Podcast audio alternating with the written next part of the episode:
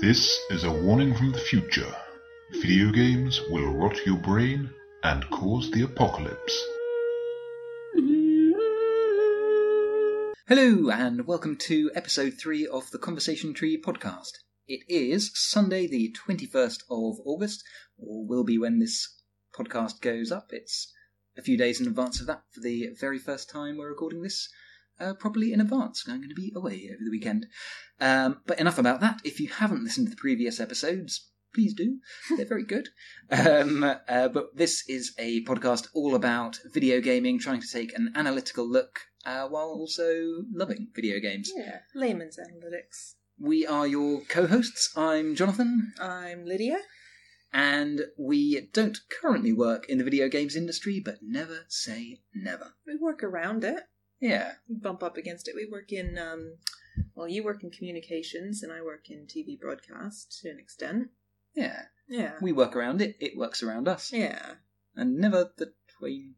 No, hang on. We want. Right. um, anyway, the three of our big watchwords for what we want to bring to podcasting and what we want to discuss and what we love about video games are character, narrative, and impact.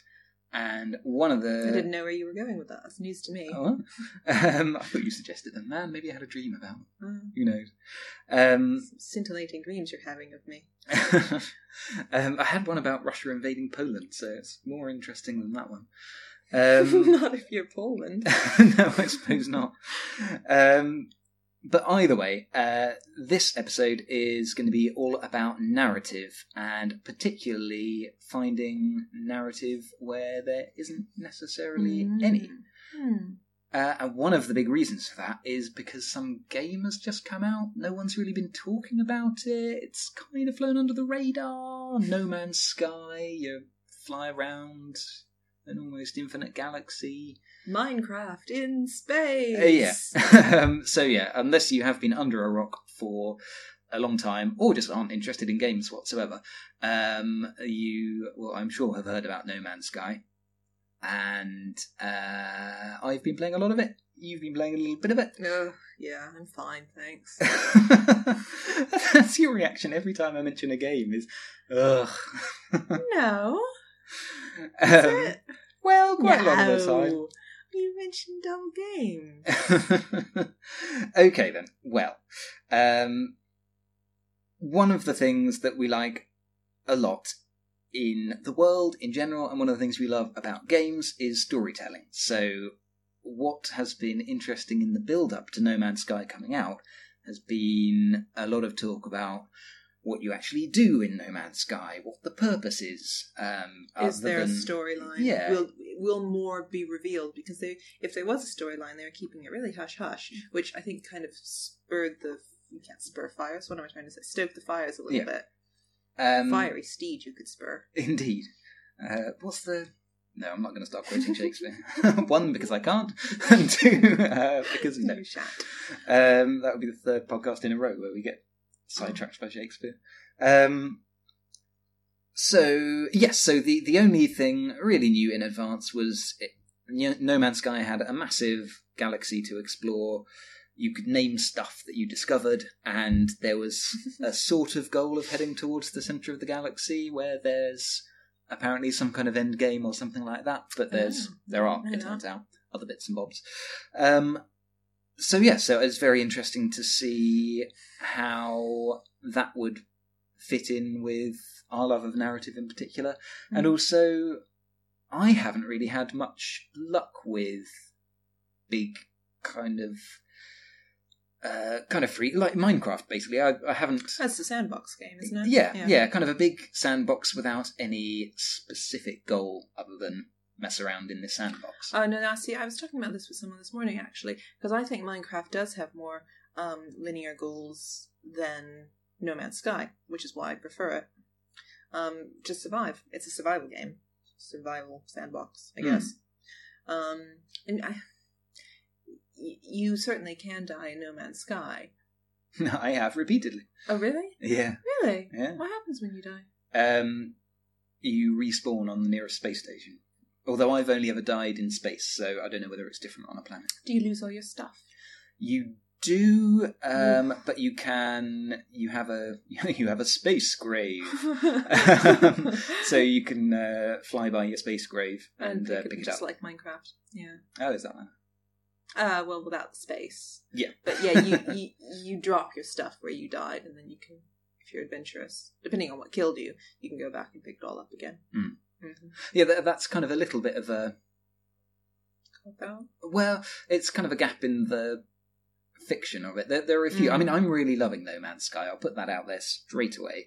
Um, but a sort of odd thing is that when my deaths in space have come about because other non-player characters, other ships have scanned the system, decided there's something valuable in my cargo, and shot me down. And I'm And these are NPCs. yeah, yeah, yeah, yeah. Or Um, mobs, I should say. ooh, look at you, Theolingo. Um, and so yeah, so they they've scanned me and found something valuable, which is why the game has told me that they're coming to kill me. Okay. Um, so it then seems odd that I can go and pick up the cargo. Um, But I, they- Maybe I don't get all of my cargo back. I've And not they checked. only exist in space. yes, So they're they're pirates. They just fly around. yeah, The game the game generates them to get in your way. yeah. And I found if I get down into the atmosphere in time, which I've managed once, I think, Ah, um, then they they didn't follow me down. okay. It's like the creepers. No, it's not. Oh. Just trying to think of another Minecraft reference. I don't know the spiders that only come out at night. Um. So, have you found yourself formula- formulating any any stories? Then, do you have like have you sort of started to build up a sense of your character and, and why they're in that world? Yeah, I'm I'm starting to. Um, the very beginning of the game has you crash landed on a planet and you have to gather resources and fix your ship before you can then move off planet and then eventually move to another solar system or um, uh, I don't think solar system's the right word. Um, I think that only applies to our solar system because Sol is our sun. I I can't remember the. Uh, Whoa! Yeah. I didn't know that. I only found out the other day. I Um, just assumed solar system was like um I don't know studio apartment compared to the grand expensive if it's in the central grand London. condo of the universe. Oh right, okay. Um, yeah, I think that's right. I can't remember what the uh, bloody word is there. Oh well, never mind. Star system. There we go. Star system. is what um, it should actually be. Um, so yeah, so the game doesn't really tell you that much. It- you know, it tells you what you need to fix and what materials you need to gather to fix them, but doesn't really give you any other information, tell you what the controls are, that kind of thing Mm. what your what your options are effectively um and the the the big thing for me and i would imagine anyone that's enjoying no man's sky is the thrill of discovery.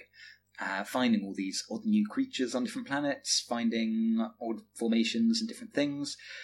And so i i'm kind of feeling like i'm a space baby um, in effect.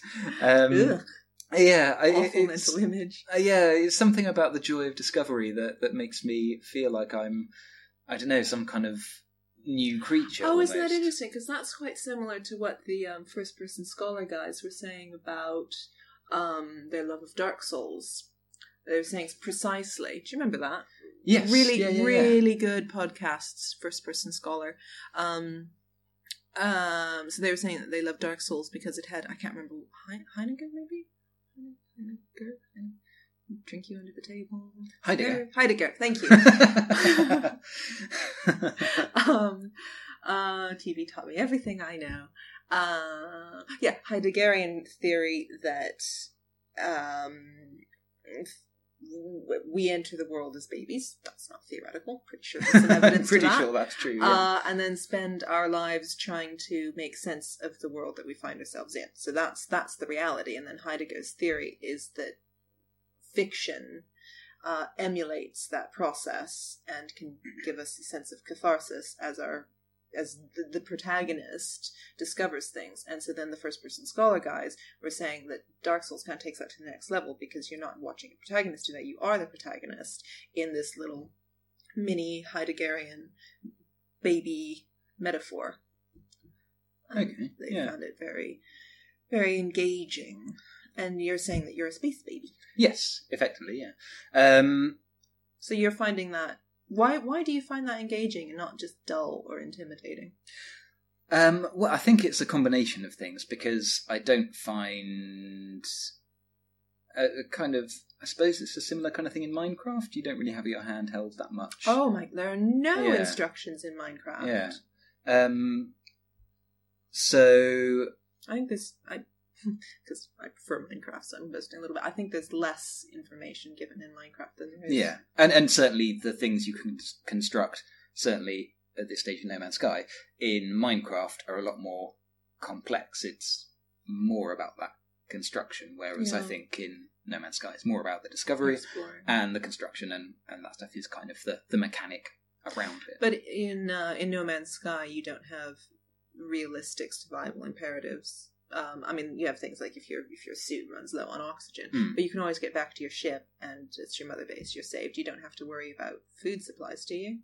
Uh, no, no, it is just life support systems and Mm. things like that which do go down. It, you know, it functions effectively as a hunger meter, if you like, the life Oh, support yeah, system. I suppose, yeah. Um, But you can't top it up while you're out and about, really. yeah, yeah, if you've got enough carbon to hand. Oh, okay. Oh, okay. So it is quite similar. Um, but the yeah, I, I think and this is something that I think I'll come back to in another topic in another podcast. The aesthetic is a big draw for me. It's nice to spend time looking at, whereas to me, Minecraft, I don't like looking at it. No, I Um, don't either. Because I didn't really. Well, I did play the old 8 bit games, but I, I didn't really properly get into gaming until um, RPGs started versioning. So. So the I, the eight bit style doesn't really have any um, nostalgia for me. No, I don't think that's. But I mean, it's big with the kids uh, who wouldn't With have the kids. nostalgia for Is it? Have you eight-bit asked kids? I don't know this. Oh yeah, I, I mean, I, well, I haven't asked kids, but Wouldn't uh, I, I've heard teachers talking about it and Oh, really? uh, read articles about Oh, okay. how much. It, yeah, it, Really? it's down to the kids. Okay. Oh yeah, it's huge. Um, Hmm. And someone, at, yeah, someone at work whose kids are really, really into it. Uh, and yeah, that spend hours watching people on YouTube playing it and kind of yeah, the whole Minecraft scene. I don't mean Minecraft. I mean eight bit. Oh right, no, I'm talking about Minecraft. No, I know Minecraft is huge with kids. Yeah. No, I know, I know that.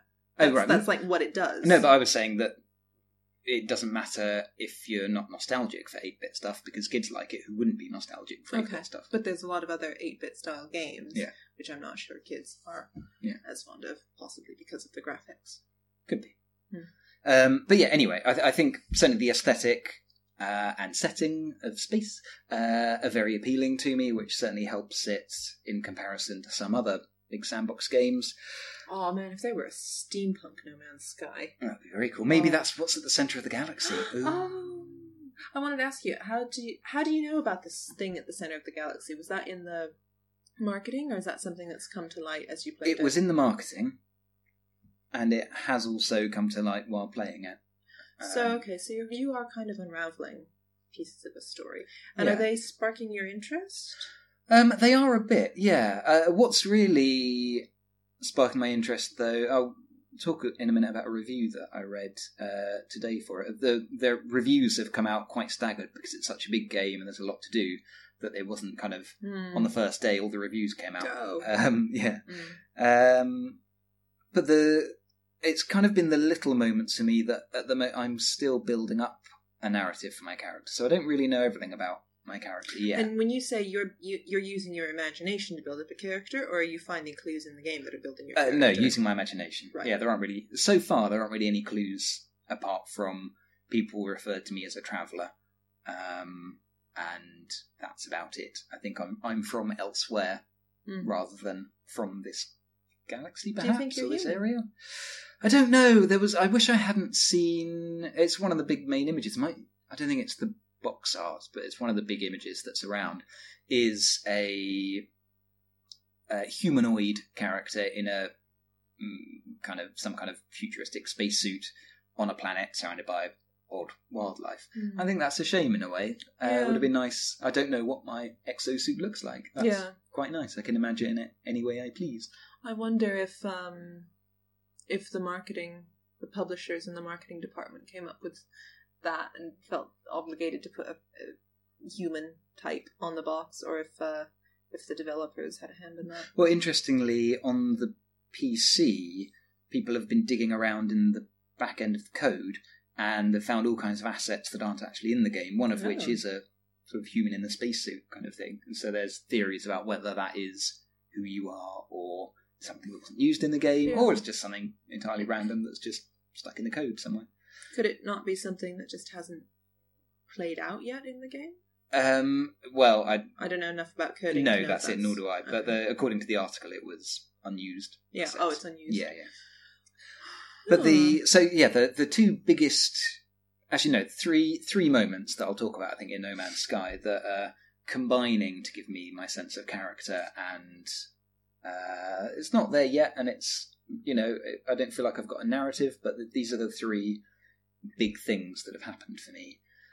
Uh, the first is when I took off from the first planet, which I'd explored a bit, um, and eventually I was able to take off from it and got just up in, out of the atmosphere and into the, the beginnings of space. And Up where the air is clear. yes, uh, except for asteroids, damn them. Um, though they do contain a lot of Thamium 9, which is brilliant. Pretty sexy right now. Hell yeah.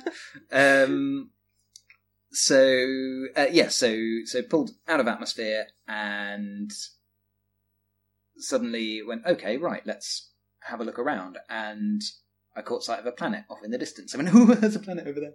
Uh, and then I caught sight of how big the planet that I was taking off from was. And I thought, oh my god, that's really cool. Um, and then I saw another two planets off in the distance. And like each time I saw another thing and kind of you know, I'd heard about the scale of how big the game was, all that kind of stuff. Okay.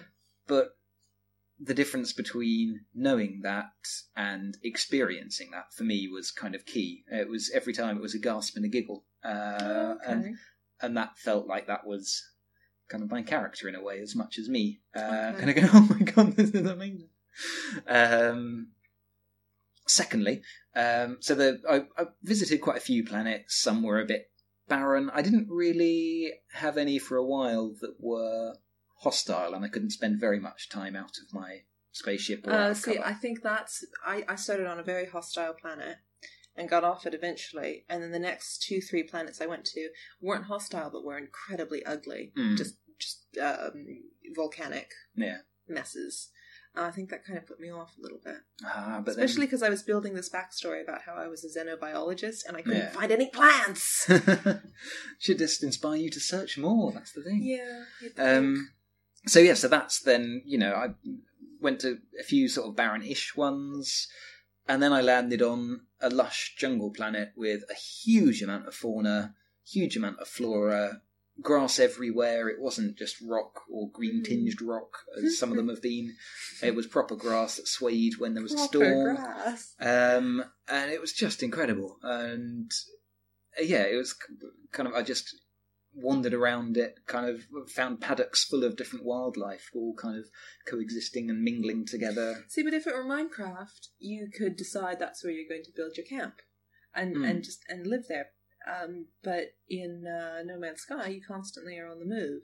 How do you reconcile that as a as a player? Do you want to be able to just set up camp? Well, this is um, the article that I read. I think it was on Kotaku. Um, it was someone's review, and he's he's played it twice, or he he started it twice, um, and sort of completed in inverted commas it once. Um, so completed. No Man's Sky. Co- Well, got to the centre of the galaxy, basically. the most incompletable game ever. um, so yeah, he, he got to the centre of the galaxy and completed that aspect oh, of it. okay. The Um, story mode. Uh, yeah. Okay. Um, and so yeah, he said in his first playthrough he didn't really like it that much. He explored a few planets, n- named a few. After a while, he stopped naming them, found them a Mm, bit yeah. samey, um, and then just kind of hopped and skipped his way through to the centre of the galaxy, stopping off on planets when he needed to top up on Oh, okay. this, that, and the other, and found it quite dull and quite Mhm. two dimensional. hmm Um, and then he restarted, and he made the decision to. He, he really liked his homeworld. It, it Oh, was okay. kind of one of these lush places, and went, "You know what? I'm going to stay here." Mm-hmm. And he named it Homestead. Uh, and Ooh, this is getting interesting. yeah, and and he spent a lot of time on that planet, um, and kind of finding out, you know, kind of the nice areas of it, and finding some nice places around it, and exploring all the different. Oh, on all the planets, there are all kinds of um, alien outposts and um, ancient ruins, things Mhm. like that, which I'll talk about in a second. That's my third exciting thing Okay. And um, uh, and then then eventually he moved off that planet to another one. Made sure he named all of them um, and kind of explored it to see what was what, and kept going back to Homestead because that was his home. Hmm. Then eventually he moved out of that uh, star system, um, and he kind of kept Homestead as his home, Uh-huh. and just kind of went out one star system in each direction and explored those. Made sure that he not only named but numbered the systems and the planets so that he could keep a record of how many he'd found and also find his way back. So if he did kind of go forward trail a few systems, yeah, he could, you know, work out how to get back, that kind of oh, thing. Oh, that's really. He's really engaging with it. Yeah. And customizing. yeah, It. that's it. And he's thinking of himself as as his character, as more of a character rather than this is a game to Just to explore. Yeah. Yeah. Um, which I think is really, really interesting. Yeah. So then that comes on to probably uh, kind of ties probably with the really lush planet. My other favourite moment is landing on a planet bathed under a kind of really harsh yellowy sun that bathed ev- everything in a kind of yellow Oh, hue. that sounds miserable. Yeah, it wasn't a pretty planet. Kind of fairly barren and rocky, but with lots of mushrooms, uh, weird mass So giant what you're mushrooms. describing is a ball of soup planet. Yeah. Um, giant mushrooms with kind of tentacly protuberances, um, all in this kind of horrible yellow glow. How is your mum? Yeah. Oh, thank you. How's your fart? Um, I'm not going to quote that. so then, uh, the first thing that I came to on this planet were some of these alien ruins, which was a, they take various forms. This one was kind of a building with one tower, um, and you can uh, jetpack up inside the tower. The floor's broken, so you can go up to Oh. kind of the top floor inside the little dome. There are little windows. Um, so I was looking out through these little windows of these cyclopean ruins onto oh, these hello. mushroomy tentacly things under bathed in a yellow sun, uh, and then there were kind of flapping things above, uh, some creatures that were kind of unnamed horrors. exactly they were bat-like, um, and I tried to I zoomed in to try and identify them, but they were moving too quickly, so I couldn't quite tell what they were like, and I couldn't quite identify them. yeah. And yeah, I mean, it was just massively Lovecraftian. Yeah. Um, and that, that But this so is randomly exciting. Generated, right? Yeah. They didn't design it on Yeah, a yeah. Planet. No. Um, and what they've done is they've designed assets, Aspects that yeah may come together in that form. Yeah. I mean, I've seen tentacly things here, there, and everywhere. Um, but this one was just kind of such a, a great coming together. Um, and yeah, choosing to climb up to the top of those ruins on the inside and kind of peek out through the windows at these things. Um, uh, yeah, that it, that was just really a really really lovely moment. Um, that I think kind of starts to feed into the character of this guy and how he feels about the uh, the galaxy. My character um, that it is massively exciting to explore, but it's also kind of a bit creepy, and and it is. It's not as lonely as I felt in some games. I'm struggling to think of what now, but it's it is Minecraft kind of is a, desperately lonely. yeah, yeah. Uh, that was one of my problems with that, actually, the Yeah. loneliness of it. Uh, this is a loneliness, but it feels more intended, if you like. It feels more like a It's like philosophical loneliness. isolation, Yeah. maybe, as opposed to imposed. Yeah. Uh, there are NPCs around that you interact with. It's very rudimentary Oh, interaction. Um, I did But they all really enjoy around. meeting those guys. Actually, I could have Mm. just just happily back and forth between the uh, the two guys that I met on the planet. Who you seem to be able to have reasonably versatile uh, conversations with. I, I never found the conversation repeating, yeah. and part of that is because you literally only know a handful of words. So, you know, as long as they change the order of the words that you do know in the sentence Mm. as it's being translated on screen for you, then maybe the conversation is repeating and I just don't know. Um, but the problem is that you have to use um, your resources to Mm. engage with them. And as resources are so precious, I thought I have to be practical here. But I found talking to them far more interesting than gathering the resources. Well, that's that's kind of another slight weirdness about it that again is feeding into my view of this galaxy. is that um, so yeah, pirates have killed me a few times for my my my loot. Um, but I got my loot just by going down to a planet, going there's a mound of gold, and mining it, Mhm. and it's just sticking up out the ground. I don't quite understand the how. planets are plagued with Yeah. gold. Uh, so, and then you know you can go and sell this stuff on the on the space station in the system. I'm like, well, why are people sitting on the space station? Why aren't they digging up all the gold and selling that for, for cash money? It's just lying Does around. Does that detract from the reality of the game? Well, it it did for a while to me, um, but I'm partially. I there there are games that are, have a more complex version of this kind of thing, like the Elite games and things like that, which I've never been massively interested in. They're a bit too complex for my tastes. Um, but actually, I think in the context of the loneliness of this and not quite knowing how my species, I, fit into this unknown galaxy and all this weird unknown stuff. And then each planet has just got these outposts that have one person in of a different uh, different species. There are kind of three species, I think, that are Mm. dotted around. Um, but they, they definitely doesn't seem to be, you know, they don't have great big cities or anything like that.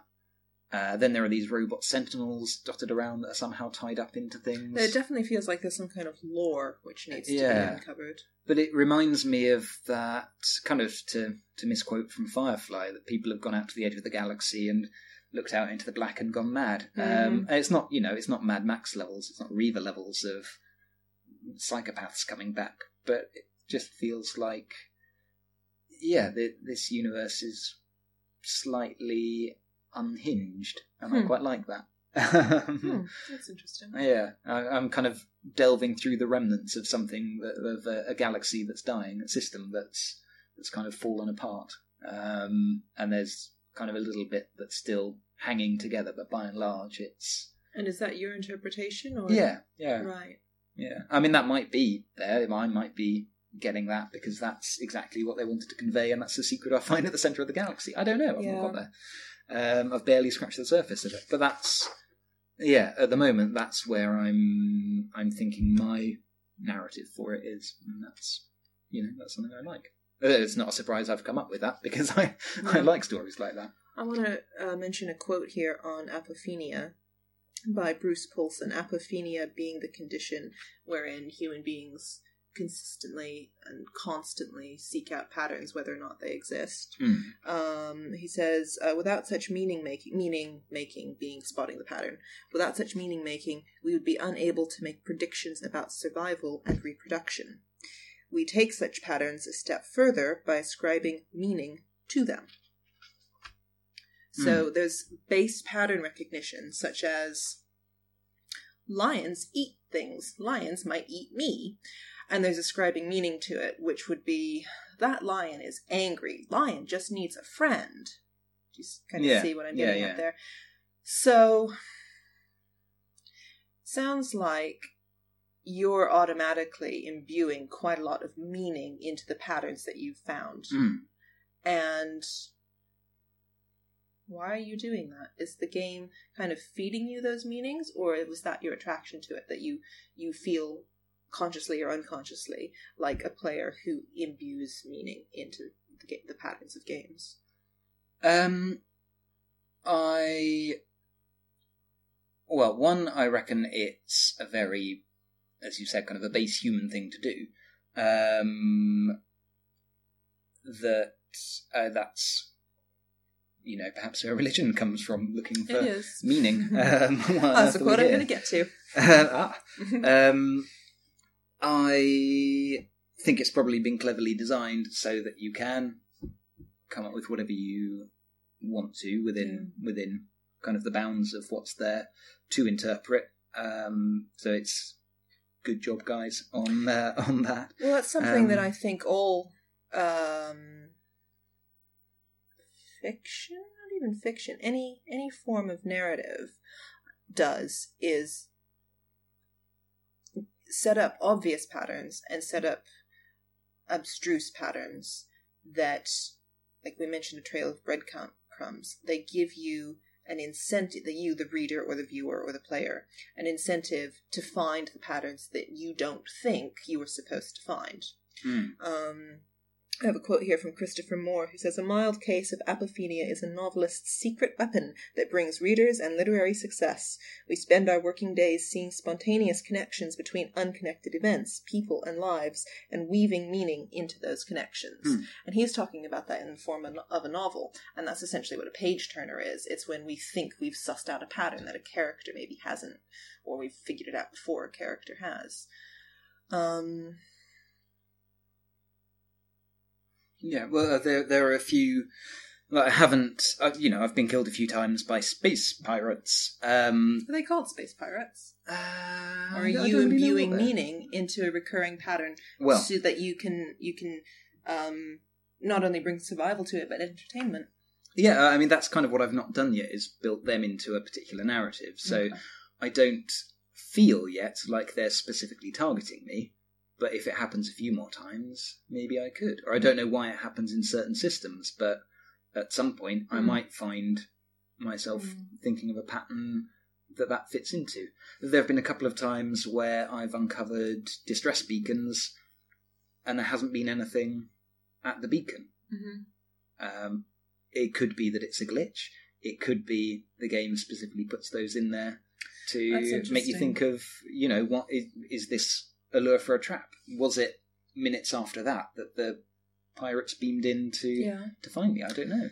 Well, um, psychology would say that an acute hyperactive apophenia leads to paranoia because you start spotting patterns where patterns don't exist. And Yeah. if the whole point of spotting patterns is to help us survive and avoid the lion who we've seen eat other people, um, then yeah, we need to be extra cautious and and predict these um, paranoid patterns. So, are you being paranoid? Are you, or is this just stout storytelling? No, at the moment I'm not, and I think that's why I feel like a space baby. Um, because at the moment I still feel like I've got my eyes wide open and haven't formulated as a character and as a player haven't formulated my ideas about You don't have enough. galaxy. You don't have enough information Yeah. to determine the full pattern. bingo. Yet. Yeah, um, Mm. and that's yeah, and, that, and that's, probably the com- the compelling reason to keep playing. bingo. Yeah, it's not frustrating that I don't have that. It's well, I've got 19 quintillion uh, planets to to bimble around, so it's not surprising I haven't found the pattern. Um, So why do I find it frustrating? Do you think it's because I'm not putting enough narrative meaning into it? Maybe. Um, it, yeah, it could be. Um, I, I think. I mean, like I say, I haven't come up with a hugely compelling narrative or character for myself yet, but it's starting to coalesce. But I've played it a lot more than you have, so Hmm. I think because of the scale of it, unless something clicks really quickly for you, um, it's gonna take a while to see enough to yeah to to have the patterns to uh, to build yourself a narrative to see what the tools at your disposal are if you like um, to get good and paranoid about things Good and paranoid. yeah Um, there's another that leads right into an, a, another thing which I got really kind of snotty about, although I quite like this writer. This is a woman named Andrea Phillips, who is um, a blogger, um, a game developer. I feel like she, oh, she's a novelist as well.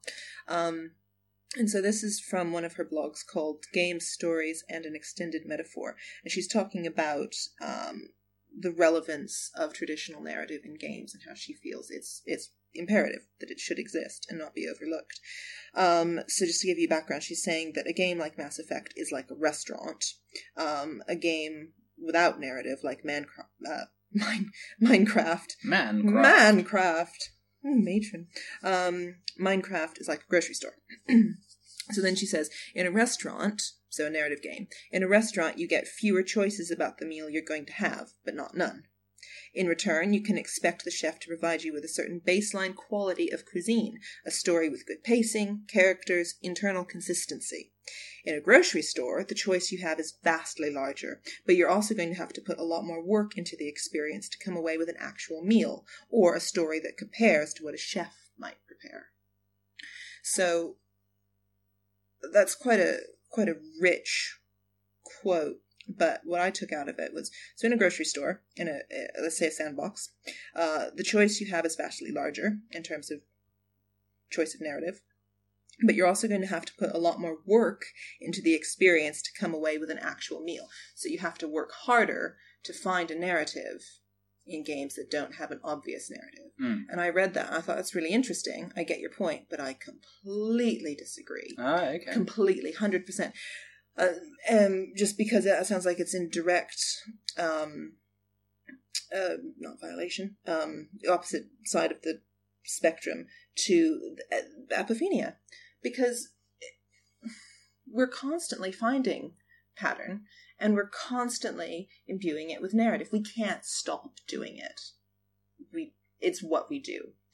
Um, so I don't understand why imbuing a sandbox game with meaning would be harder. I think actually the other might be true. I think a game with a very strict linear narrative like Mass Effect, Witcher, Dragon Age, I think those are probably harder for people to engage with because we have to turn off aspects of our apophenia to accept the narrative that we're being given. Well, um, potentially at some point that may have been true, but I think we've got very used to being told the story rather than creating the story in in when we're consuming media. Um, if you look at I mean, I'm no expert on this, uh, thank God. Um, if you look at reality TV, for example, where Big Brother, say, started out being allegedly a social experiment Mm. and it was just going to, you know, put these people in this house for however long it was and, you know, life would be reflected back at us Mm. uh, or whatnot, holding a mirror up and all that. If you look at what reality TV has become since then, Mm. uh, may or may not have been the best starting point ever, but everything is very tightly edited Mhm. and scripted. Uh, not necessarily the individual interactions are scripted, but the So- way it's con- constructed for consumers now Yes. is is constructed to tell stories in the way that we understand them Yeah. with the with you know the beats that you would get in uh, you know standard genre fiction in a standard film in a TV so, show. so while the editing and superimposing of a false narrative, if we're talking about a reality show, let's assume that the, a narrative would be false, Hmm. um, it sort of defeats the purpose. certainly exaggerated, yeah. yeah. yeah, for the sake of argument. you Yeah. s- you, see what I mean. Um, then that would be the the creators, the broadcasters, um, finding their own pattern, determining what the meaning is, deriving narrative from the pattern that they've determined, and then supplying that to the consumer. Yeah. So their their little apophenia muscles are still working, Hmm. highly agitated. But the consumer is getting a dumbed down version. But still not a version completely void of pattern No, no. because that's why it's compulsive TV watching because you want to know. No, I don't think you necessarily want to know what's going to happen next. I think the whole point, and this is what I was saying about page turners, is that we know what's going to happen next. We're waiting for the characters, quote unquote, the the people. The, I don't know what are they called, the brothers. I don't know what they are in Big Brother contestants. Yeah, there we go. um, to catch up to the pattern that we, the consumer, have already determined. And that's what's Yeah. fascinating. And that's sort of us having a little bit of, of um, God mode yeah, because we feel smarter than they do. dramatic irony. Yeah, and we also feel, I suppose, that if we're smarter than they are, we must have a sense of, um, um, uh, I can't think what the word is, um, power over them, even though we have no power in that situation whatsoever. Yeah, So, to take that back to games, yeah. Sorry, I dragged reality TV into it. No, it's interesting. I mean, people are forever comparing games to film. Not so much TV, but often film. And then immediately they go, oh no, I shouldn't compare it to film because they're so very different. Um, yes and no. There's certainly some overlap.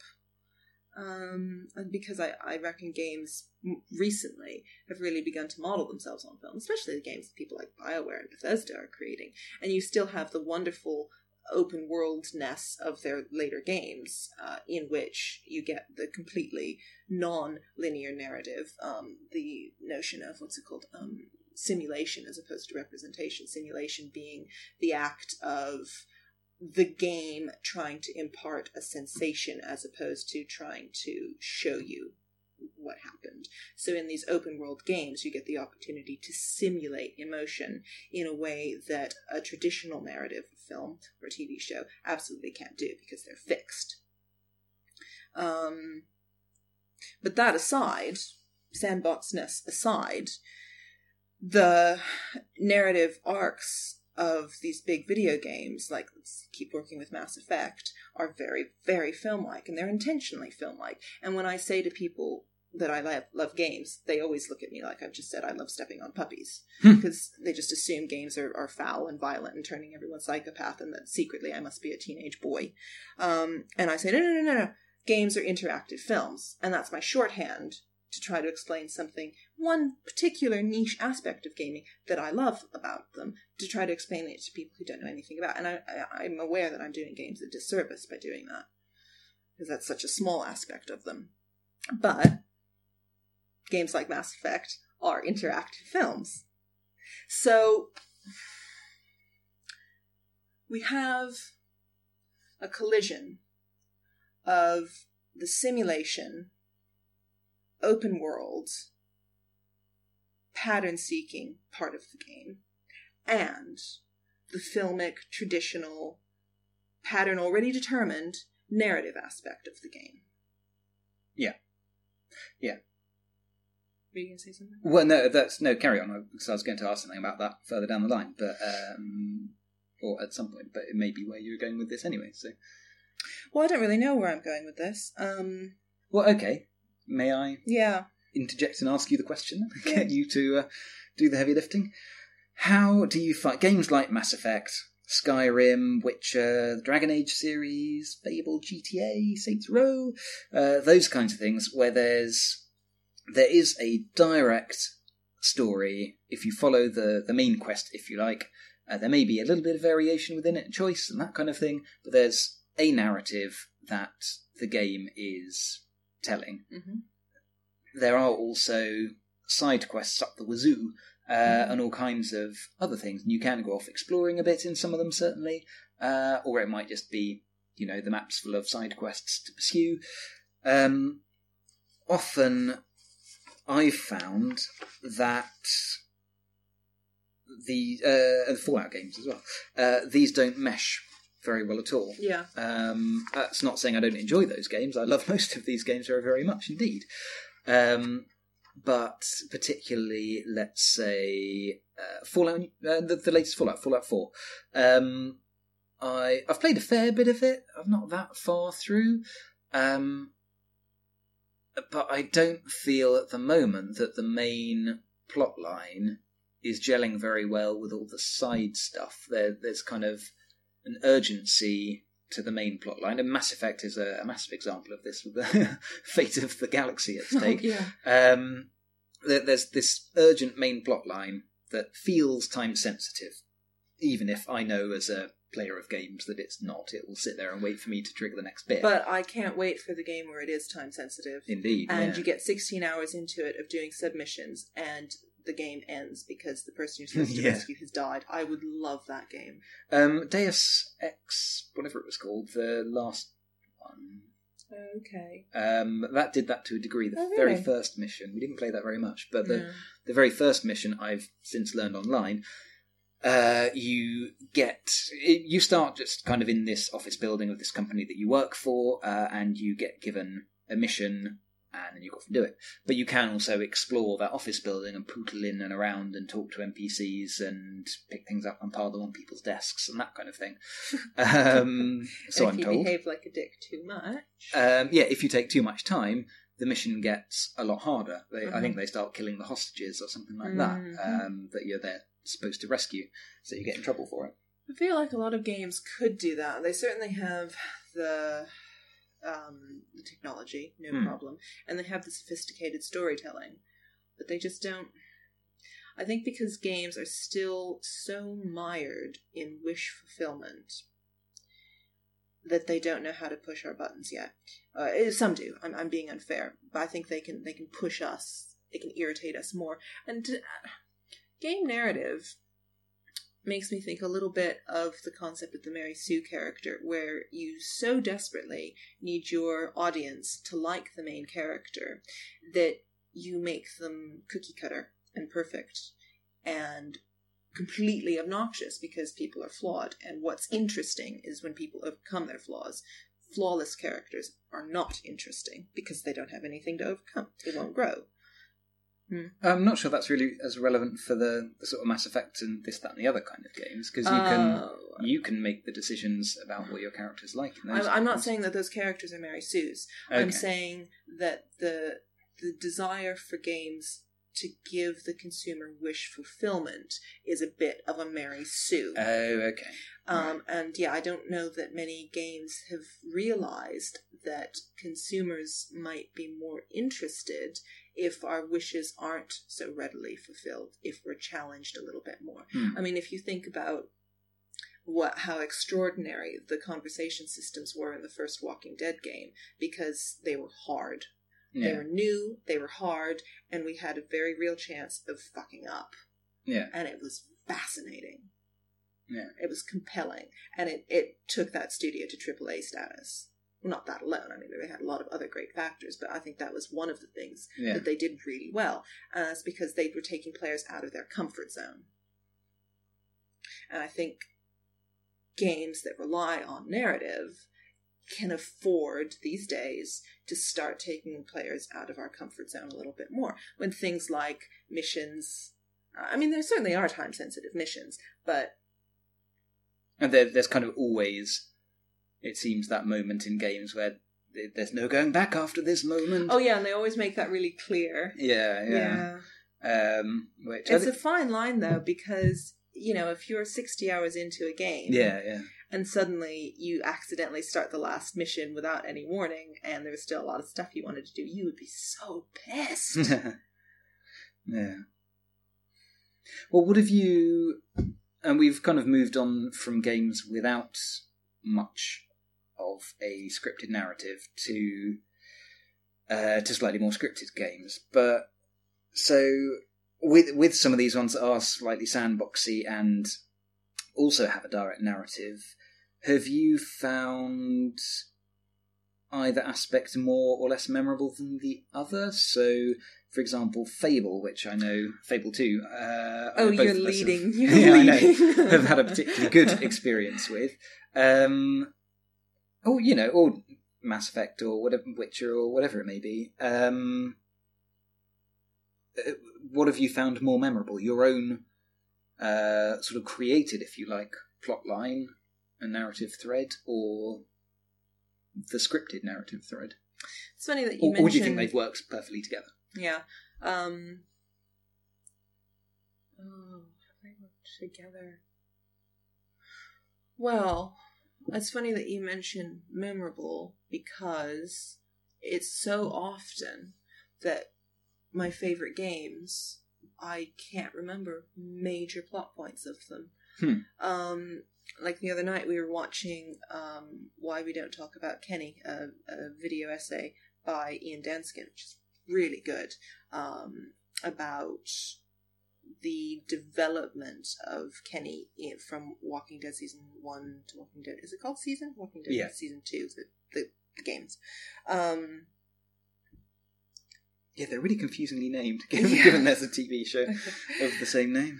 Um, and man, those are two excellent games, two of my favorites. And Kenny, oh well, spoilers, but hey, they've been out a while. Kenny in the second one is extraordinary when he turns up and just breaks your heart. Um, and there's certain things I remember really specifically, like I remember the emotional impact of his character, but I don't remember how I finished the game, which is completely ridiculous because it was a great ending and I was really involved in it. Um, but for some reason, it just kind of didn't stick. It's like it's like the pathos of the game did, but how it came about, not so much. Um, and similar to Fable. Um, I can't even really remember the, the story arcs of the games that well, but the thing I remember most from Fable 2, which is why it's one of my tippy top favorite games, is something that I did in its kind of open it's not really open world, but it's kind of open worldness. The the seemingly randomized interaction you can have with the AIs, which has nothing to do with the narrative, but because the AIs are so well programmed in that game, and because the game is so atmospheric, you can readily believe that your character has a mini narrative, a, personalized mini narrative, and that is a prime example of finding patterns and imbuing them with meaning. And now finding patterns in games is is kind of a silly thing for me to say because they're not random. I suppose they I suppose they can be random. I suppose planet generation in No Man's Sky is random. But is it? Because they're all they're all based on mathematical equations. Math isn't random. I don't know. I don't know. Can games be random? I think that's a topic for It's- another podcast. Uh, yeah, I think it's random within a set of parameters. Uh, yeah, that, well, that's what I was trying to get at. Um, so, uh, oh god, I'm really getting off track here. I'll come back to it. But, um, so I think Dark Souls is quite interesting.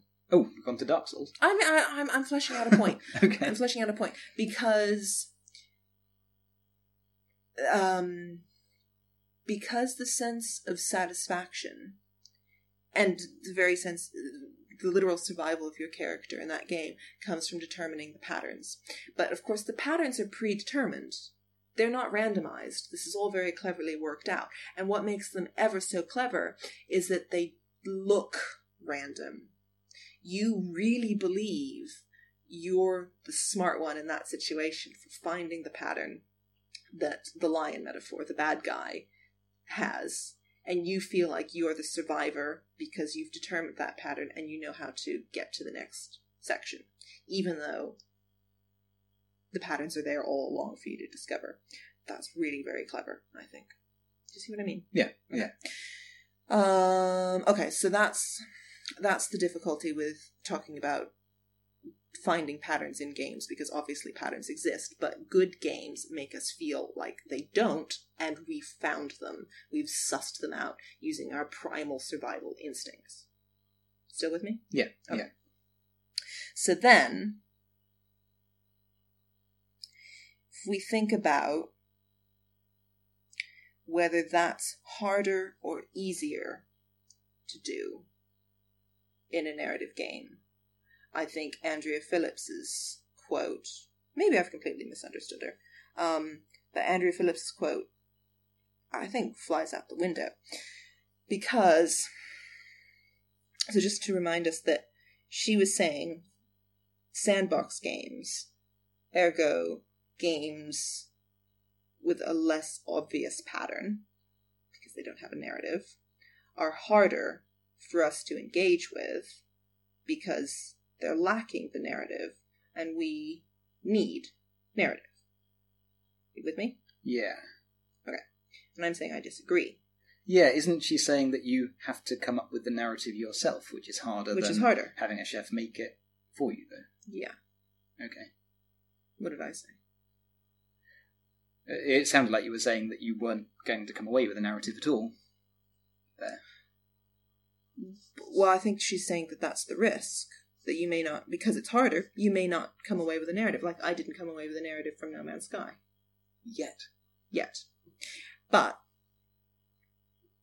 No Man's Sky is kind of my Achilles heel because generally I think games that don't have a narrative make it easier for you to engage with the narrative you bring to it rather than games that have a strict narrative. Because games that have a strict and traditional narrative, you either like or you don't like. And there's not a lot of room for interpretation. Whereas a more sandboxy game that allows you to make to determine the patterns and to f- consequently find the narrative yourself are deeply personal. I don't think it's hard because I think as human beings we're constantly doing that instinctively, and I think the payoff of those games is greater because it's a personalized experience. And it's fantastic when you get a traditional narrative that speaks to you, but that's rare. You with me? Yeah, I am. I mean, I still think, given I really don't like Minecraft, but do really like No Man's Sky, Mhm. I think you can still like or dislike Yeah. the sandbox style based on you know all the other factors like the the setting, the the mise en scène, uh, the aesthetic, all those kinds of things as well. Yeah.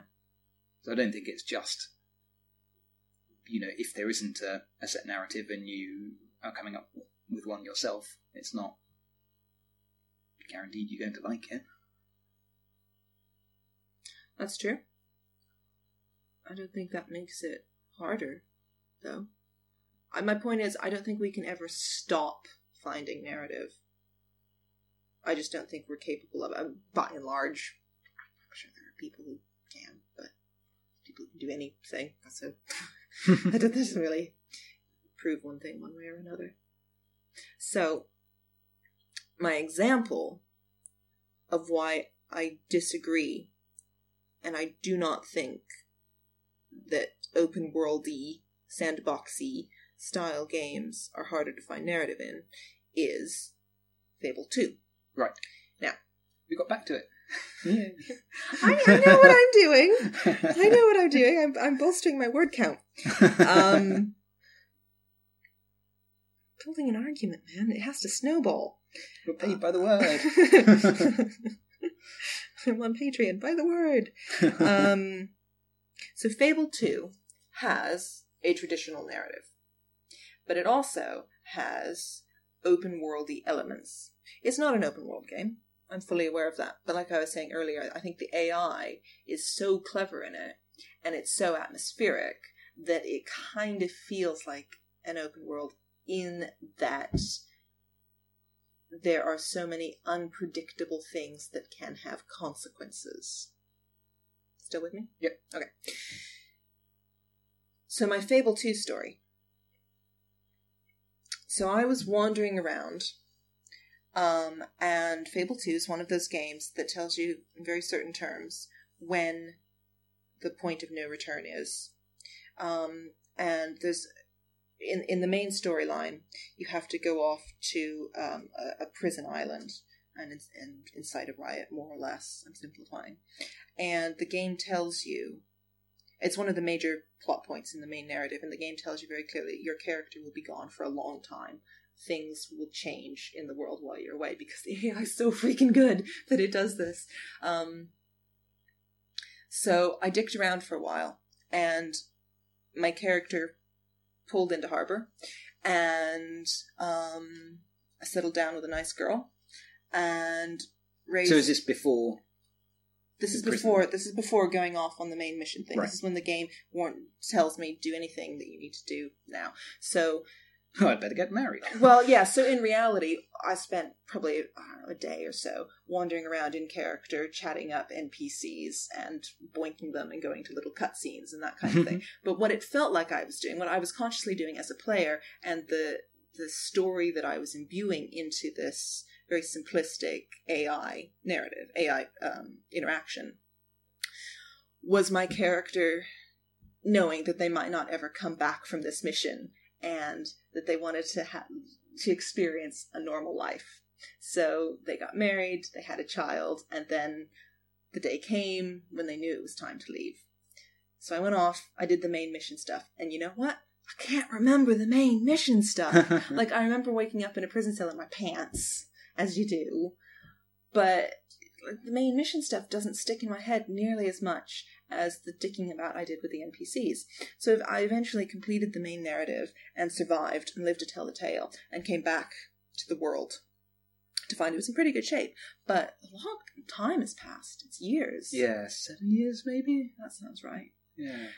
And so the first thing I do, because I have a sense of who my character is, and I'm, you know, even though it doesn't really make any con- any great difference in the game, I wanted to play as a type of person, Hmm. and I was pretending that I was a family man, woman.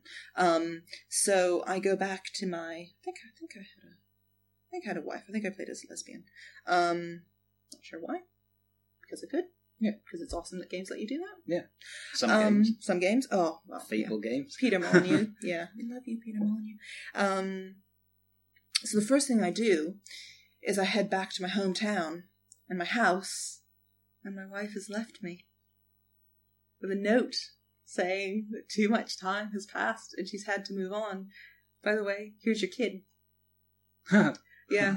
So I now have a semi grown child and I'm a single parent and I've been living this high life as an adventurer and all this normality that I thought I wanted before I left, I don't want anymore because I've I've seen what's literally on the other side of the world. And so my character becomes an alcoholic because you can do that in Fable. You can drink and if you have I think it's three beers, your character gets really drunk. And if you're drunk for too long, then the town that you live in labels you as an alcoholic and NPCs start reacting differently to you and things like that. So in my misery and boredom, my character rages around the town as an alcoholic. And when I finally sober up enough, because I think I think you get to a point in the game where your character just starts puking uncontrollably, and you just end up sobering up as a consequence. and so when I finally sober up enough to drag myself back to my house, um, I find the child services have arrived and are literally carting my child off. And I watch them march my child off into the horizon over the hill with two little suitcases. oh. Yeah, and and that really happened in the game. Yeah. That's real. Um, and so then I, the player, decide that it's time for my character to get a grip. And I go back to the pub where I've wasted what seems like years, and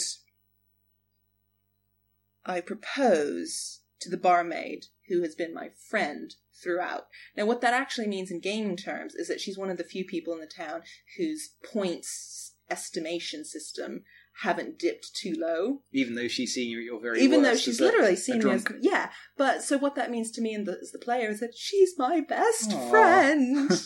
so my character proposes to her because that's a thing you can do in Peter Molyneux games. Um, and she agrees to marry me, and I think right, clean start. Adventuring's over, philandering's over, drunkenness is over. I had unlocked a little secret farmstead in the game, this complete utopian, idyllic little farm um, in the middle of nowhere. And I think this would be a great place to set up with her, and we'll live off the land and we'll be pure. So we set out, and we're in the woods when we're attacked by bandits Hmm. Because the game really triggered bandits.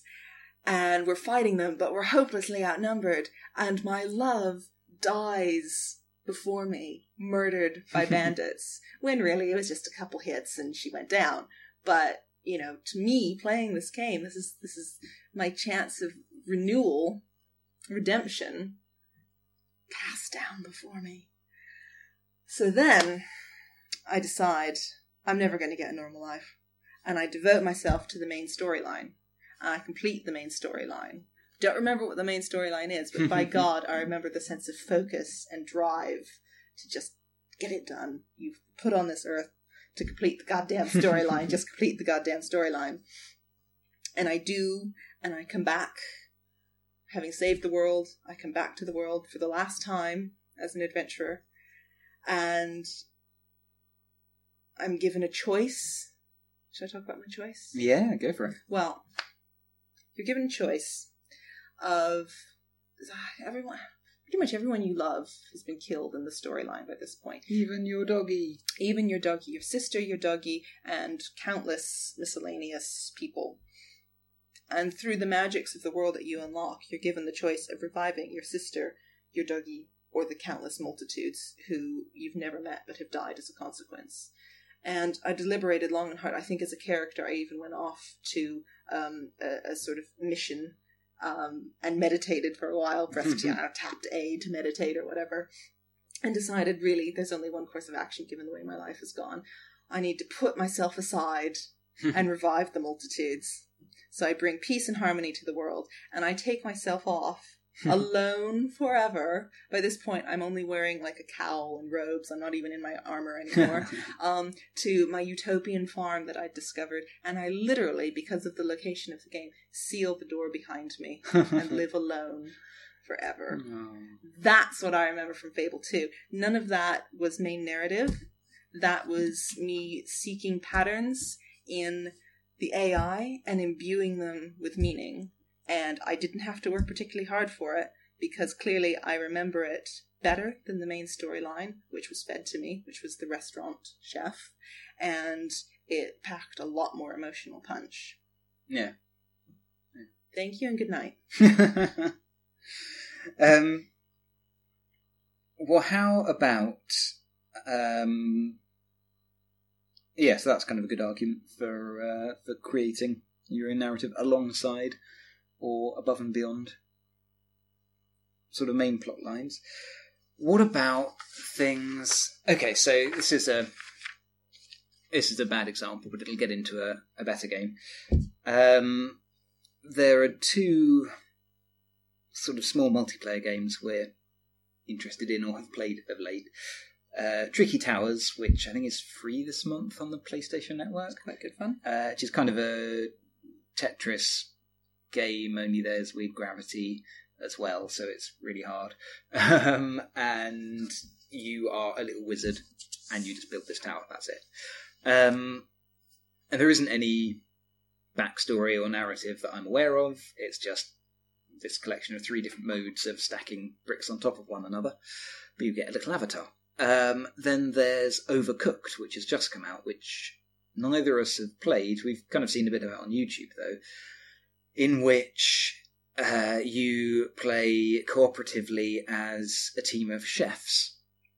Um, and you have to chop veg, put it in a pan. Uh, you're given in, um, recipes, so you have to chop the right veg, put them in the pan in the right quantities, keep it on the stove for long enough, get it into a bowl or plate, uh, and then get that out and delivered. Then get any dirty plates back and wash them so they can be reused. All the while, all kinds of chaos is going on on screen, and all kinds of other stuff is is kicking off. Again, sounds like it's just a nice little cooperative game. Doesn't need a narrative. Mm. However, it is framed in the narrative of the apocalypse has happened. is, isn't it? Yeah, um, and a spaghetti monster. Uh, the Onion King has hired you to feed the spaghetti monster, and you're sent back in time to 1993 to start learning chef skills in all these varied uh, environments. Um, does that bring anything to the game? Do you think? I mean, it's hard to say because we've not played it. Um, but if you compare Tricky Towers, which has no yeah. semblance of narrative other than wizard tower uh, blocks falling from the sky for no reason, Yeah. um, to Overcooked, got to save the world by feeding a spaghetti monster. Um, That's like a weird hybrid of both Andrea Phillips's metaphors. it's a really good one for her metaphor because you're actually in the kitchen in one of them. That's true. Yeah, yeah, but I mean, the same. I don't know if you were going to mention this, but my my newfound deep love and devotion of the game Don't Starve. Yeah, I was kind of going to build into this, but Oh, yeah. sorry, am I preempting? you? No, no, no. This is kind of where I was going to with it. Yeah, I mean, Don't Starve is a really simplistic Minecraft. It's a it's a survival uh, resource gathering game, but it's incredibly atmospheric, so beautifully drawn, and I find it, it the the UI and gameplay really intuitive. Fantastic music, um, but it starts with this great cutscene of a mad scientist being zapped. I don't know if it's back in time or to some weird wilderness in the middle of nowhere where he then just has to survive. And I think magic-y stuff comes back, and then at some point after they released the game, they added a, a patch, a DLC. Is DLC is a patch, I think it's a patch. Um, uh, with a story mode, an optional story mode. But it is just a survival game with some nods to story kind of stuck on at either end. And um, what's it called? Chef Overcooked. Overcooked is just a like a I don't know I don't know like a little party game with a narrative tacked on at the beginning. But they're intriguing. Have you found that the narrative, uh, the background that you're given, rather than narrative, let's say, uh, the background that you're given for your character or your purpose in uh, in Don't Starve. it called Don't Starve, yeah, um, has affected how you play at all? Has that have you done the the fable thing, if you like, of uh, I'm this character rather than Mm. a player. So this character is more inquisitive than I naturally am. So I'm Mm. going to poke this hornet's nest, if you like. No, not remotely, because you die. of all I've told you, of all the, de- the ways I've died, I've lost track of how many times I've died in it. I've never once starved to death. so I've, you beat the game. I've beat the game. I've only ever been eaten by things. they aren't starving. they have nice full bellies. Yeah, so you've beaten the game in many ways. They- They're not starving. And it's a credit to how fun the game is and how well designed it is that I've very rarely been eaten by the same thing twice. the other day I was eaten by penguins. I was eaten by a tree. I've been eaten by um, spiders. I've been eaten by a pig. So, do you have any idea of, uh, not in the game, uh, not scripted, but do you, as the player or the storyteller, if you like, have any idea why all this weird shit is there? Why there are penguins eating No. you, and No. has has that coalesced in any way for you as a narrative? Um, no, not nothing in the game tells me that. Um, it is just odd and wonderful, and doesn't even particularly match the the opening cutscene that you get. Um, and I haven't even felt compelled to try to add a reason to it. I've just enjoyed the experience so much. So maybe I have found it harder to add uh, a meal, as Andrea Phillips would say in that instance. Did you have any compelling narratives in Minecraft that you remember? Um, no, not that I remember, but I did always, I did always try to build up a sense of my character and the Okay. hows and whys and wherefores in Minecraft. Yeah. And how about this is kind of coming more to role playing than narrative, but I think it it kind of fits. So Dragon Age Inquisition, uh, I know we could probably talk about that for a long time, but I'll keep this uh, uh, brief and vaguely on point. Oh, Um, Colin! so yeah, so you played it through completely twice. Oh, so much love for that Um, game. My God. and two so different experiences. Sorry, go on. well, that that's kind of what I was going Just, just to ask. relishing the memory. because it is it's one of those games where there is a definitive narrative Oh, yeah. there are side quests and things but they're not really it doesn't have that fable thing really of you know being able to interact with people in completely The personalisation. different ways yeah It's it's like it's customizable, but not personalizable. Yeah. Personalizable? Person, pers- personal. personalizable yeah Moving on. totally word Yeah.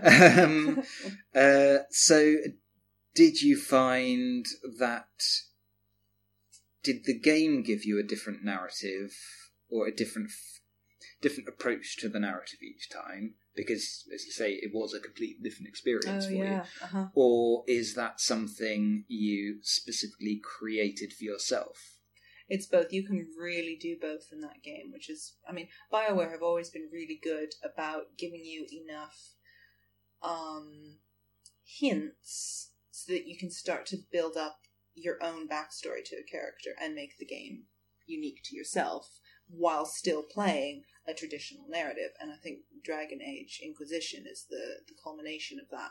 Um, so in a nutshell kind of what were your two what was the, what was the difference between your two characters and how did that manifest itself a little bit in the playthrough Um, I you, you can choose to play as different races, genders, sexes, and classes.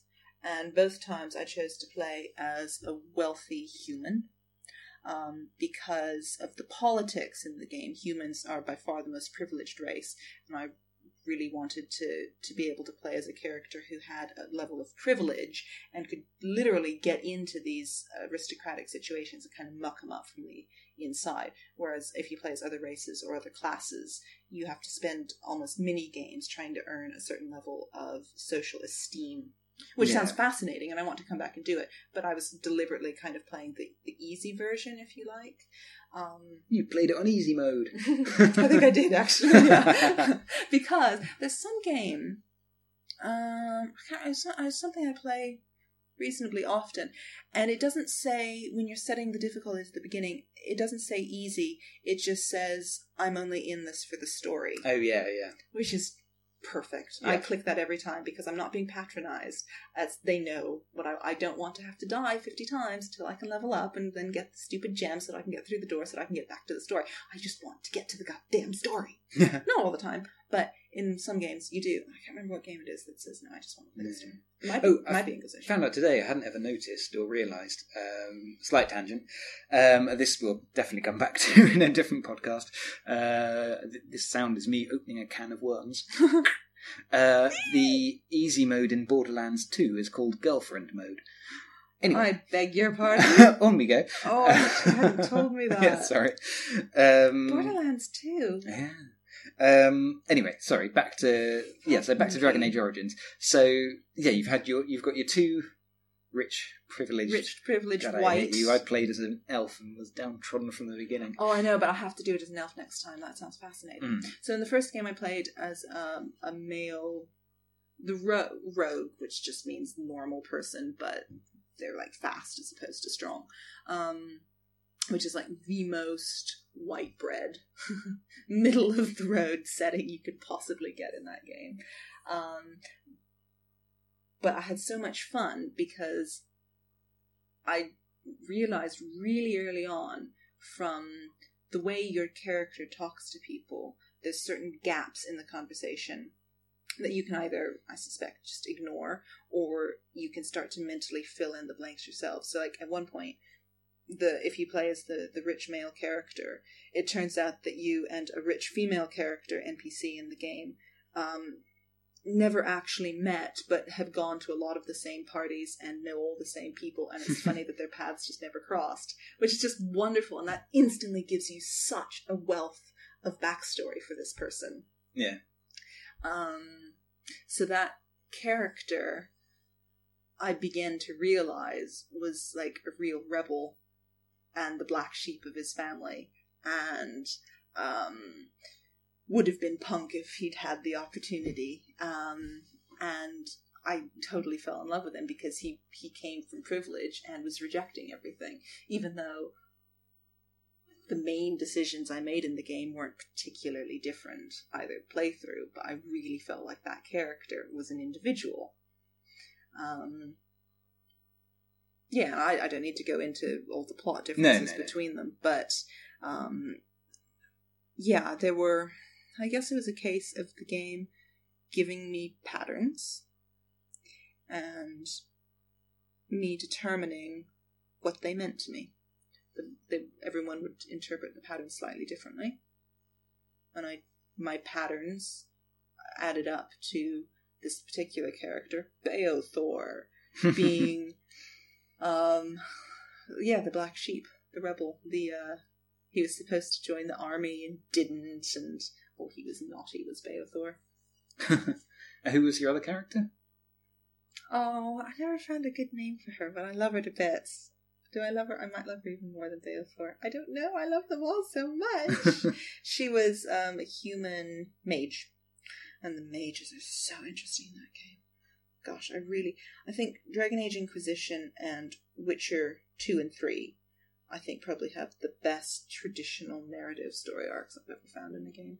Even more than, uh, like, Walking Dead, say, which are wonderfully written. I just find the, I mean, they're, they're both high fantasy, I guess, which I didn't even think about. And I don't know that I particularly gravitate towards high fantasy, but I think they, they use the metaphor of high fantasy so well and they make this world so rich and so dark and meaty, Hmm. really compelling. Yeah. Hmm. Um, you know what? If you don't have anything urgent to drop in, I want to go to this. I've got I've got one not particularly urgent thing that I'm, I would like to wow you with at some point, but I think yours is Oh, probably I've more got, I've interesting. got, I've got. Well, no, you can wow me. No, no, no, okay, no, no. okay. Well, having just talked about how much we love these stories, both when they're supplied to us as a chef and when we build them ourselves. This is a quote by Robert Redford. Um, he's promoting the Pete's Dragon film. Um, so this is he said this in an interview, and I wrote it down. So it's it sounds a little funky because he was just speaking, you know, off the top of his head. But here's verbatim what he said, uh, and you can find the full interview on on the Guardian. Um, he says, I grew up at a time when I was a kid where there was no television, there was just radio. You didn't have the aggressive technology you have today. By the way, while he's saying this, he's sitting in front of a projection of Pete's dragon, CGI'd, flying about with little kids. You didn't have the aggressive technology you have today. There's so much high tech going on today, I think sometimes deprives us of being inventive on our own and coming up with our own stories. We're relying on stories being fed to us through technology. And since I grew up at a time where that didn't exist, you had to make up your own stories. You had to tell stories to other people. You had to hear stories from other people told to you. What? yes, he's not chatted to any kids who are into the Minecraft, is he? What? Um, it's just oh, there's so many things wrong with that. Yeah, and I like Robert true. Redford, but oh boy, does that just smack of naivety to me. But the whole thing about aggressive technology deprives us of being inventive. And I can only assume so, okay, we know he likes radio, so radio's safe. Theater doesn't necessarily have any technology, and certainly not traditionally, so theater and books are safe. He's sitting in front of a CGI freaking dragon, so you know films are safe. So aggressive technology, I'm thinking he means video games. yeah. Yes. and uh, and as we've just spent the last uh, hour and twenty minutes determining, video games certainly don't um, allow us to be inventive. No, not at all. Um, yeah, that's it's quite a mind-boggling thing. But there, there was we listened to an uh, an old radio show uh, by the Guardian's games uh, head of games. I don't know what the, what the Oh. games editor. Um, where Yeah. Yeah, she think she made the point that um, every every time there's been a new medium for storytelling, the the old mediums have ganged up against it, if you Yeah. like, or or or just the general populace has. So books were thought to be the work of the devil at some point. Then radio was going to Yeah, women, everyone. women and children were banned from reading books because they were so heinous. Yeah. Then, uh, then theater, which was what rogues and prostitutes went to. Absolutely, yeah. Um, then film, which was pornographic and sleazy, and you didn't a respectable woman would never have gone to it alone. Then we got the radio, which um, I don't know. I don't know culturally what people thought of it, but they definitely thought it was sort of a flash in the pan. they all laughed at it. They all laughed at Marconi when his wireless was a phony. Yeah. It's the same old line. um, Yeah. Yeah. Then TV. I mean, it's, oh my god, yeah, the TV was disgusting. Yeah. I mean, it, it's still very looked down on uh, a lot. I mean, you know, it's. I don't think it's doing it any harm. Um, and certainly, we're in a, a golden age for narrative drama and, and Yeah. so on at the moment. Um, but it is still how- very. You'll get square eyes and Oh, yeah. so on and so forth. Yeah, that's really interesting actually. So you know how film managed to, to really claw its way into a mode of cultural appreciation. I mean it still has an uphill struggle. Um, but when film really started to flip things around and become respectable. No. This is fascinating. It was in the early 1950s when televisions were, although still a novelty, more and more people were getting them, and more people were getting TVs than there was programming for. And the like four TV channels, if there even were that many, had major scheduling gaps, and the only thing that they could get to fill them was film. Ah, okay. And that was when film started getting premiered on TV, and suddenly it found a whole new audience. I mean, we're talking silent films, uh, films in the 1930s, suddenly watched by teenagers on a weekend, going, whoa! Because, of course, how else would they see it? Yeah, yeah. and um and it took a whole new generation to go this stuff's amazing and then that generation grew up and turned it into cultural studies and film studies which appeared in the 1960s Hmm. Hello. and that's when film became socially important Huh. um Oh, that's that's kind of a problem with games, uh, in that Yeah. there there isn't Yeah. an archive really, if you like. Um, I think there are a few attempts here and there, but you can't. You know, I can't go and play Amiga games and see how Yeah. you know interesting things were going on in some of them. Um, Mm. Yeah, there, there's there's no way for the generation with you know without buying a load of stuff on eBay or emulators or this that and the other. Um, it's harder to yeah to look at the history to learn from the history and Yeah. take it up a notch. Yeah, definitely. Um, I mean, YouTube and Let's Play are, I suspect, the most rapidly growing sources of gaming archives we have. Yeah. And it's not a perfect system because, as we've been saying this whole time, gaming is deeply personal, and that's what I love so very much about it. Is that it, it allows you to have a really personal experience, largely free of judgment, depending on how you're playing it. That's something that just occurred to me. YouTube Let's Plays are. There's a very good one. Um, Chris Remo from Idle Thumbs playing RimWorld, uh, which is. Uh, I haven't played it, so. Oh, looks good though. yeah, haven't really been able to talk too much about it today, but it really fits into the apophenia thing. hmm Um, It's uh, like it's specifically designed for that. yeah, kind of massively. Uh, there's there's quite a few articles about how good it is for telling stories. Um, but people like him and other YouTubers are, if you like, they're kind of storytellers, and their tools are Mm. um, the games that they're showing on YouTube. Obviously, you know he's a games designer and all kinds of other things in uh, in his actual full time life. Um, but but yeah, it, it's kind of interesting that watching YouTube Let's Plays is kind of enjoying the storytelling of, Yeah. or that you know that's what I like, uh, as well as finding out if I'm going to enjoy a game or not. Um, the, the YouTubers that I've enjoyed watching are the ones that are good at telling the story, finding Yeah. finding the through line in the story. Um, yeah, quite a few They're people storytellers. With it. Yeah, yeah. Um, just of a, of a whole new medium. It's, it's quite exciting. Yeah. If, if people like Robert Redford would just get off his high horse and recognize that storytelling over YouTube isn't any worse than storytelling over radio. Mm. It's storytelling. It's all feeding our imaginations. And actually, what games do is give us more tools to tell our own stories than any other medium has before. Absolutely, yeah, certainly far more than uh, TV or, or film, where it is just here's the narrative. Yeah. Um, yeah. If you're ready for my uh, narrative bombshell, Hit me. so there have been quite a few uh, not good um, game to film adaptations, uh, some of which I've seen, many of which I haven't. I've seen a bit of Battleship, that was very poor, uh, and a very weird Battleship, way of wow. spinning a game out into a film. Um, were you aware they're making a Tetris film? Oh, I might have heard that, and I think I dismissed it because it just sounds so stupid. Well, they're not making a Tetris film. Okay. There's so much material. They're making three Tetris films. yeah, but how are they going to stack them? um, so yeah, so You're not serious. I'm deadly Oh, serious. God. so uh, yeah, there, there's Good so much narrative just in Tetris, which doesn't even have Anything. the the narrative It's of Tricky. Towers, which at least you have an avatar and a Wizards. wizard's tower. Um, that you can get three films apparently. They do have a staunching great soundtrack, though. They really do. I just listen to that for six hours, nine hours, whatever the hell it's going to be.